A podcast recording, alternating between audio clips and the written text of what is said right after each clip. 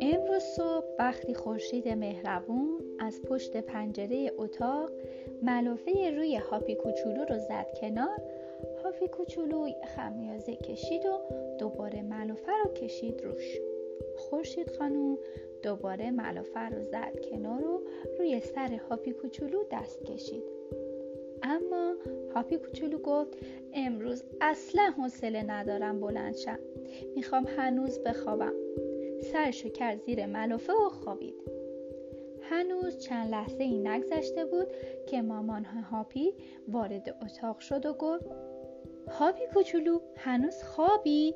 مگه یادت رفته امروز میشل و مروسک می‌خوان بیان اینجا پاش و صورتتو بشور دندوناتو مسواک بزن اتاقتو مرتب کن تا وقتی دوستات اومدن با هم بازی کنی. هاپی کوچولو به سختی از تختش بلند شد و گفت امروز خستم. کاش اونا نمی اومدن. مامان هاپی گفت آخه عزیزم چرا خسته ای؟ من دیشب بهت گفتم زودتر بخواب اما شما به گوش نداری حالا هم پاشو زودتر کاراتو بکن و که الان دوستات از راه می‌رسن. هاپی کوچولو بلند شد و اتاقشو مثلا مرتب کرد. هر چیزی رو پرت می‌کرد این ور اصلا وسایلش رو سر جاش نمیذاشت.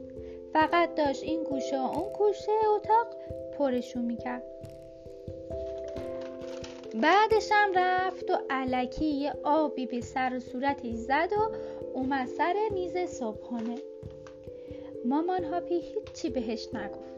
فقط منتظر بود تا هاپی خودش به کار... نتیجه کاراش برسه. بعد از اینکه صبحونه رو خورد صدای زنگ در خونه بلند شد. هاپی هم رفت و در رو باز کرد. میشل و ملوسک اومده بودن تا با هاپی کوچولو بازی کنن.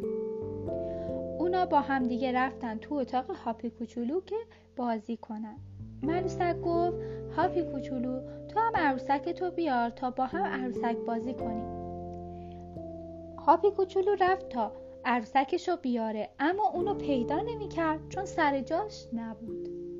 داشت دنبال عروسکش میگشت که میشل گفت هاپو کوچولو ماشینت هم بیار.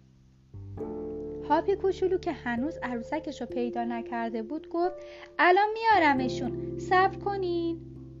اما اونا هرچی منتظر شدن هاپی کوچولو هنوز داشت دنبال وسایلش میگشت. مروسک گفت هاپی کوچولو زود باش الان مامانم میاد دنبالم. وقت بازیمون داره تموم میشه ها زود باش دیگه. اما این حرفا فایده ای نداشت هاپی کوچولو شروع کرد به گریه کردن حالا گریه نکن کی گریه کن مامان هاپی اومد تو اتاق و گفت چی شده؟ چرا گریه می‌کنی؟ هاپی کوچولو گفت آخه مامان جون هرچی میگردم وسایلمو پیدا نمی‌کنم مامان هاپی گفت آخه پسرم من که بهت گفتم وسایلتو درست جمع کن. حالا هم خودت بگرد و وسایلتو پیدا کن. بعدش هم از اتاق اومد بیرون. میشل و ملوسه که حوصلهشون سر رفته بود از اتاق اومدن بیرون و گفتن هاپی کوچولو ما دیگه میریم خونم یه روز دیگه میایم خونه شما. هاپی کوچولو دوباره شروع کرد به گریه کردن. بعد از اینکه کلی گریه کرد به خودش گفت گریه کردن که فایده نداره. باید بلنشم و اتاقم رو درست مرتب کنم. هر چیزی رو بذارم سر جای خودش. خلاصه. خلاصه. هاپی کوچولو تمام وسایلش رو گذاشت سر جاش و اتاقش رو مثل یه دسته گل مرتب کرد. رفت مامان هاپی و گفت مامان هاپی من فهمیدم که باید همیشه وقتی می‌خوام وسایلم رو جمع کنم همه چی رو مرتب سر جای خودش بذارم. تا وقتی هم که خواستم اونا رو بردارم بتونم راحت و سریع برشون دارم.